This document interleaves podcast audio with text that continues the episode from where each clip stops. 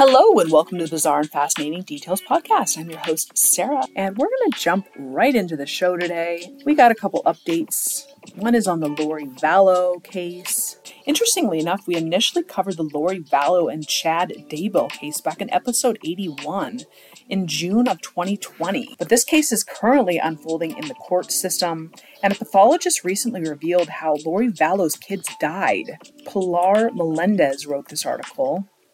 An Idaho forensic pathologist detailed how doomsday mom Lori Vallow's two children were killed in 2019, including how her seven year old son was allegedly strangled to death by a plastic bag over his head and duct tape over his mouth. Dr. Garth Warren, who works for the Ada County Coroner's Office, told jurors in Vallow's murder trial that he conducted the autopsies on J.J. Vallow, and 17 year old Tylee Ryan a few days after they were found buried in the backyard of Chad Daybell's home in June 2020. Authorities say that JJ was found in a pet cemetery while his 17 year old sister Tylee was dismembered and buried in a fire pit nearby. Authorities say JJ died of asphyxiation and Tylee died by unspecified means, but her death was a homicide. JJ was found with a plastic bag over his head and it was tight and there were signs of a struggle. Warren told jurors that right from the beginning there was something that had obviously jumped out in JJ's autopsy. He said that JJ was still wearing a red pajama set when he was found, wrapped in a garbage bag with the white plastic bag over his head and duct tape all around his body, including his forearms, hands, and ankles. The child also had bruising on his arms and an abrasion on his neck from the grisly slaying. Warren added that a toxicology report concluded that JJ was found with low levels of ethanol, the date rape drug GHB, and caffeine in his system. The amounts of GHB, he noted, were inconclusive. There's really no way for me to tell for sure whether this is just a naturally occurring product in the body or if JJ was given GHB. I can't say one way or another based on the levels. Warren also noted that Tylee's autopsy was different than her brother's because she arrived at the morgue in multiple bags. He said her toxicology came back positive for ibuprofen, iron, carboxyhemoglobin. If this particular element was breathed in when a person is alive, the readings would be high, but Tylee's were extremely low. There is no evidence to support that Tylee was alive when she was buried. The bombshell testimony marks the first time prosecutors have revealed how Vallow's long missing children were killed in September 2019 before being buried in her apocalyptic author husband's backyard. Prosecutors allege that a month later, the religious fanatics allegedly conspired to kill Daybell's first wife Tammy for insurance and Social Security funds before fleeing to Hawaii. Vallow has pleaded not guilty to several charges and faces a maximum sentence of life in prison. Defense attorneys for Vallow insist that the loving mother could never kill her children, but Warren went into harrowing detail on the stand about how the two children who were officially reported missing in December 2019 were killed. He noted that in addition to the plastic bag and duct tape, he also immediately noticed that JJ had rapidly decomposed. There was dirt and mold on the tops and bottoms. You could tell, even with the clothing on, that the body was in a state of decomposition by the color of the skin. Warren then went on into graphic detail about the state of JJ's body, including a scratched leg abrasion on the left side of his neck and a hemorrhage on his right thumbnail. As Warren was speaking, jurors took detailed notes while Vallow looked at the witness stand. There were also other areas that were concerning or suspicious, bruising on the ankles, which may have been associated with the duct tape. All of the organs showed decompositional changes, but he did not see any trauma to the internal organs or evidence of overt natural disease to any of the organs. Tylee's autopsy was different to JJ's, he said, because he usually performs autopsies on entire bodies, but Tylee's remains were received in three separate sealed bags. Warren said that his team x rayed the remains to look for foreign objects that could give them a clue about the cause of death. Instead, they found a collection of bones along with other debris, a lot of mud and dirt. He said his team was able to locate some of Tylee's organs that had severe decomposition and several bones. They weren't nice, clean bones, he said. They were bones that had significant artifacts secondary to the fire. They were blackened and charred. And now we're going to jump into the main case for the day. We're going to talk about Phoebe Handsjuk. Phoebe was born May 9, 1986, in Melbourne, Australia. She was one of three kids with two younger brothers, and the family was said to be very close knit. Phoebe was athletic, free spirited, fun, and outgoing, as well as friendly and strong. She was also said to be very artistic and creative. As she hit her teenage years, though, she had some teenage issues, and at one point she started hanging out with, quote, the wrong crowd, which who among us hasn't at one point or another, right? She was also drinking, though, and experimenting with drugs, and had lots of relationships. This is not too unusual, though, but Phoebe also ran away from home, once not returning for nearly two months. And there is some speculation as to where exactly she was during that two months, and I don't think anybody is really sure. It is said, though, that she did have some shady friends and that she perhaps stayed with one of them during that time. But once Phoebe returned home after the two month absence, she got some counseling and started on antidepressants, which helped stabilize her mood swings. Reports say that possibly she suffered from depression, anxiety, and some sort of bipolar disorder.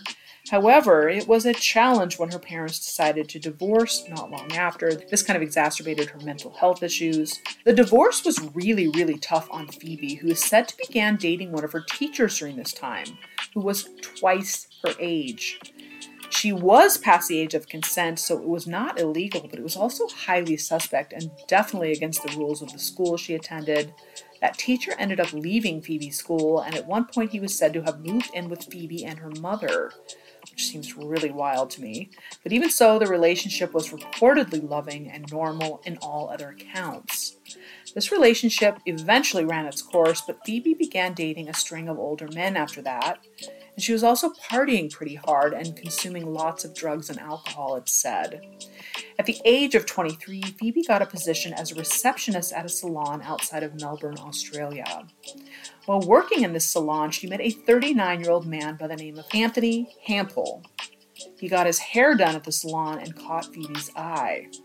Charming and handsome, Hampel was an events planner in Melbourne. He was the son of a retired Supreme Court judge and stepson of a judge currently serving.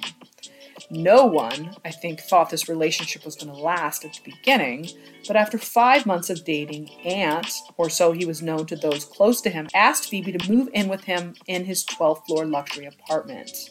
In October 2009, in Melbourne, the two moved in together. In the meantime, the couple's differences kept piling up. Ant, who was definitely more conscious about social appearances, was trying to get Phoebe another job to replace her receptionist gig, which he thought was not good enough for her. Ant was neat and tidy, whereas Phoebe was a little bit more attached to a cluttered life. She was very free spirited, and he was more controlling. It was also reported that Phoebe confided in friends that Ant was verbally abusing her. He would call her over and over on nights she was out with friends, and he would sometimes kick her out of their apartment after arguments, forcing her to stay with friends on occasion. These were all red flags after such a short period of time, but this cycle of fights and leaving continued for months. Phoebe had reportedly even told some of her friends that she was done for good and planning a trip to India to volunteer and start a new life. Interestingly enough, though, there was also a trip to Paris planned with Ant that was coming up, and she had not canceled that trip. So, as far as her friends and family knew, she still planned on going to Paris with Ant. By December 2nd, 2010, one month prior to the planned trip to France, and after a night of partying, the couple woke up and Ant went out, presumably for work, while Phoebe stayed in bed to sleep in and kind of sleep off her night of partying the previous evening. The day was normal enough. Phoebe eventually did get up. She sent some emails. She hung around the condo for a bit, and by 11:44 a.m., the fire alarm went off, and the building cameras showed Phoebe and her dog briefly exit the building. She then returned to the 12th floor shortly after. Not much is known about what Phoebe did from noon to the time when Ant came home from his job. There were no calls, texts, purchases, or anything of that nature, to show what had happened, but Ant arrived a little after 6 p.m. to find the condo empty. Phoebe and Ant had previously planned to go out with Phoebe's dad that evening, and she was known to be really close with him, so he knew she wouldn't want to miss that. They were scheduled to have dinner at one of Phoebe's favorite spots, and it was strange that she was not there when Ant got home. In addition, Phoebe's purse, keys, and wallet were all on the counter along with her cell phone. There was also a hair straightener plugged in, but no sign of Phoebe. According to Ant, he didn't see anything suspicious though, even though he saw broken glass on the floor. When authorities later inspected this area, they saw a broken wine glass and pieces were everywhere on the floor. There was another glass nearby, which showed that there had been wine in it previously. There was also blood smeared on the computer nearby. It wasn't a lot. So everyone kind of figured that Phoebe had broken the glass and perhaps accidentally cut herself and maybe got a little bit on other areas of the house. Unfazed, Ant called Phoebe's dad and let him know that they wouldn't be at dinner that night, and there were sort of mixed stories on this. Some people say Phoebe's dad called, and others say that Ant called first. Either way, though, Phoebe was usually very reliable and didn't miss family events, so everyone was starting to get really worried when she didn't show up for this dinner with her father and had just mysteriously disappeared with no word, no note, no nothing. So, in the meantime, though, instead of getting freaked out or even searching for his girlfriend, Ant hangs out at the apartment looking at his computer and eventually ordering dinner from the same restaurant they'd been scheduled to eat at that night. He put that order in between 6 and 7 p.m. It seems really odd for people looking in on this situation, but around 7 that night on December 2nd, 2010, the manager of the building called the concierge to go to the basement trash compactor room to complete a task, probably throw something away or open the door and check something in that room. But when the concierge got down to the trash room, he tried to open the door and it seemed like something was stuck behind the door. Finally able to push the door open, the concierge goes inside and finds Phoebe lying on the floor in a pool of blood. Now, he did not know that it was Phoebe initially, he just saw a young woman on the floor in a pool of blood who was unresponsive. The concierge called the authorities, however, the paramedics were denied entry at some point.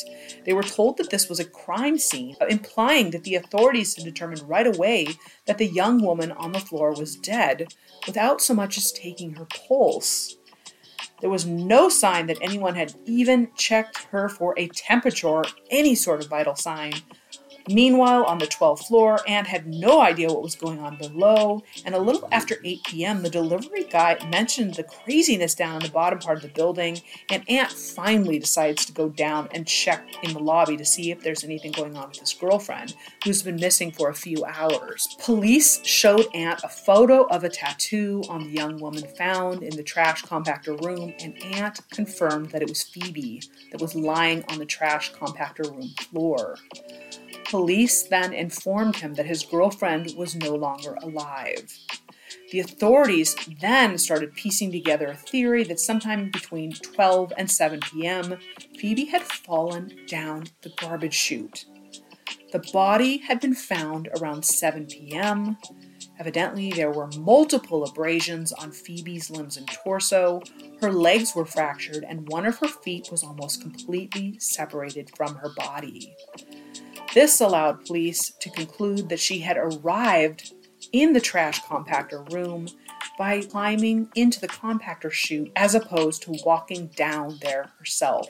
This is really interesting in itself because the chute is only about 14.5 inches by 8.6 inches, so it was very, very narrow. It was about 22 to 24 inches in diameter, meaning that if someone went down that chute, they would have to be pretty small. The authorities believed that based on Phoebe's injuries, she had to have gone feet first down the garbage chute from the 12th floor. The blood trail led authorities to the further conclusion that Phoebe survived the initial fall from the 12th floor, but when her foot hit the compactor blade, she nearly severed it, and this caused her to bleed out as she tried to drag herself in the darkness toward the door. From the start, there was a general presumption that Phoebe's death was suicide with no signs of foul play. The CC footage of the building wasn't pulled until five days after Phoebe's death, and the apartment was not inspected, and everyone involved in the investigation just assumed that Phoebe crawled into the trash chute of her own free will. When authorities checked her blood, they did find a sleeping medication similar to Ambien. Her blood alcohol level was three times the legal definition of intoxicated as well. So the combination of those two factors led them to believe that she was very much impaired at that time. The coroner believes the drug interaction, when combined with alcohol, could have caused hallucinations or sleepwalking, as well as other wild behaviors that can sometimes be psychotic. The death was ruled a suicide due to the drugs and alcohol. However, others point out the reaction of drugs and alcohol could also have impacted her, so she couldn't have climbed into the chute without help. It definitely seems unlikely or difficult for someone of Phoebe's size to climb up and enter the chute feet first. I mean, gee, many Christmas. I feel like if I tried to do that, it would be absolutely impossible. No one that Phoebe knew believed this was a suicide. They just simply did not believe she would end her own life, especially not in this way. Phoebe's family did their own investigations, though, discovering some very interesting tidbits. When they found Phoebe, her jeans had been pulled down to just below her knees. The fall was unlikely to have caused her pants to come down, especially not feet first as was suggested. The second thing was her belt was undamaged and still looped through her jeans. The third, if the jeans were pulled down, she also wouldn't have been able to climb into the chute, so that didn't make sense. There were no fingerprints or traces of blood on the chute door, and Phoebe had not been known to have been sad at that time. She had a lot of cool events coming up and trips, etc., and they just didn't think that she was interested in ending her own life. Phoebe's family then ordered a similar compactor and got someone of similar size to reenact the supposed suicidal fall. The reenactment showed how hard it was to get into the compactor feet first. Someone likely had to have held the chute door open. But it would have also been very challenging to place someone into the compactor, particularly if that person was intoxicated. But the main problem that they found was that the police had not tested anything or processed the scene as a possible crime scene. Phoebe's family believes someone besides Ant was involved, perhaps an unknown third party. Ant has not been formally named as a suspect, but he does have an alibi. He was at work, and both CC camera footage and key fobs did not show Ant at the scene at the time of Phoebe's suspected suicide. By 2013, an inquest was conducted, and Phoebe's family raised about $50,000 to make sure it was conducted. They refused to give up and believe Phoebe's death was suicide. By December 10, 2014, the inquest confirmed that Phoebe's death was not homicide but was accidental, changing it from a suicide on the death paperwork. The coroner stated that Phoebe was under the influence of drugs and alcohol when she climbed into the chute feet first. They said she also had a penchant for climbing and could have easily found a way to climb into the chute if she so desired that. Third party involvement was also ruled out and the case was officially closed. This formally ruled out Ant, but even so, Phoebe's family didn't believe that this was an accident. They ran out of funds and were unable to continue investigating or fighting in the legal system.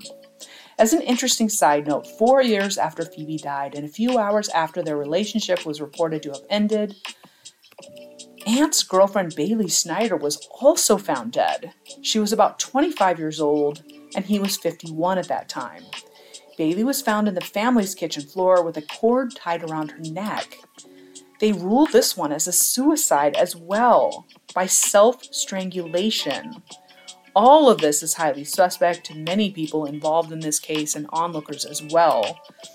Ant is married now, though, and still living in Melbourne, Australia, running his events planning business. This case was super interesting, not only because of the possible involvement of a third party, but because experts don't believe suicide was an option here.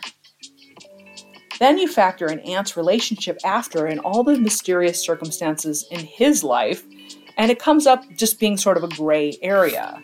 Now, there are many people that believe that a third party has to be involved here in some way, but I just wonder what the motivation would be. There's no insurance involved, and what would Ant really gain by assisting in the death of his girlfriend? None of it makes sense, and they did not find any evidence of a third party involved, no CC camera footage and things of that nature. But then again, they did not do a formal type of a criminal investigation of Ant's apartment.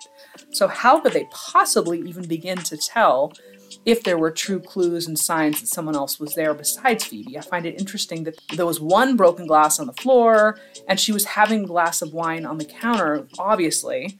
So, could somebody have come by? Could she have had a friend or someone coming by to provide her with some drugs? Who knows? And I don't believe that we ever will know in this case. But we are going to go ahead and wrap this one up for the day. If you have any questions, comments, or suggestions, you can shoot us an email. We're at the BFD podcast at gmail.com. We do occasionally as well post pictures on Instagram. We're at the BFD podcast. And please join us again next time when we talk about more weird, wacky, and wild tales. Good night, podcast peeps. Stay safe, keep it real, and always live your very best life. Bye.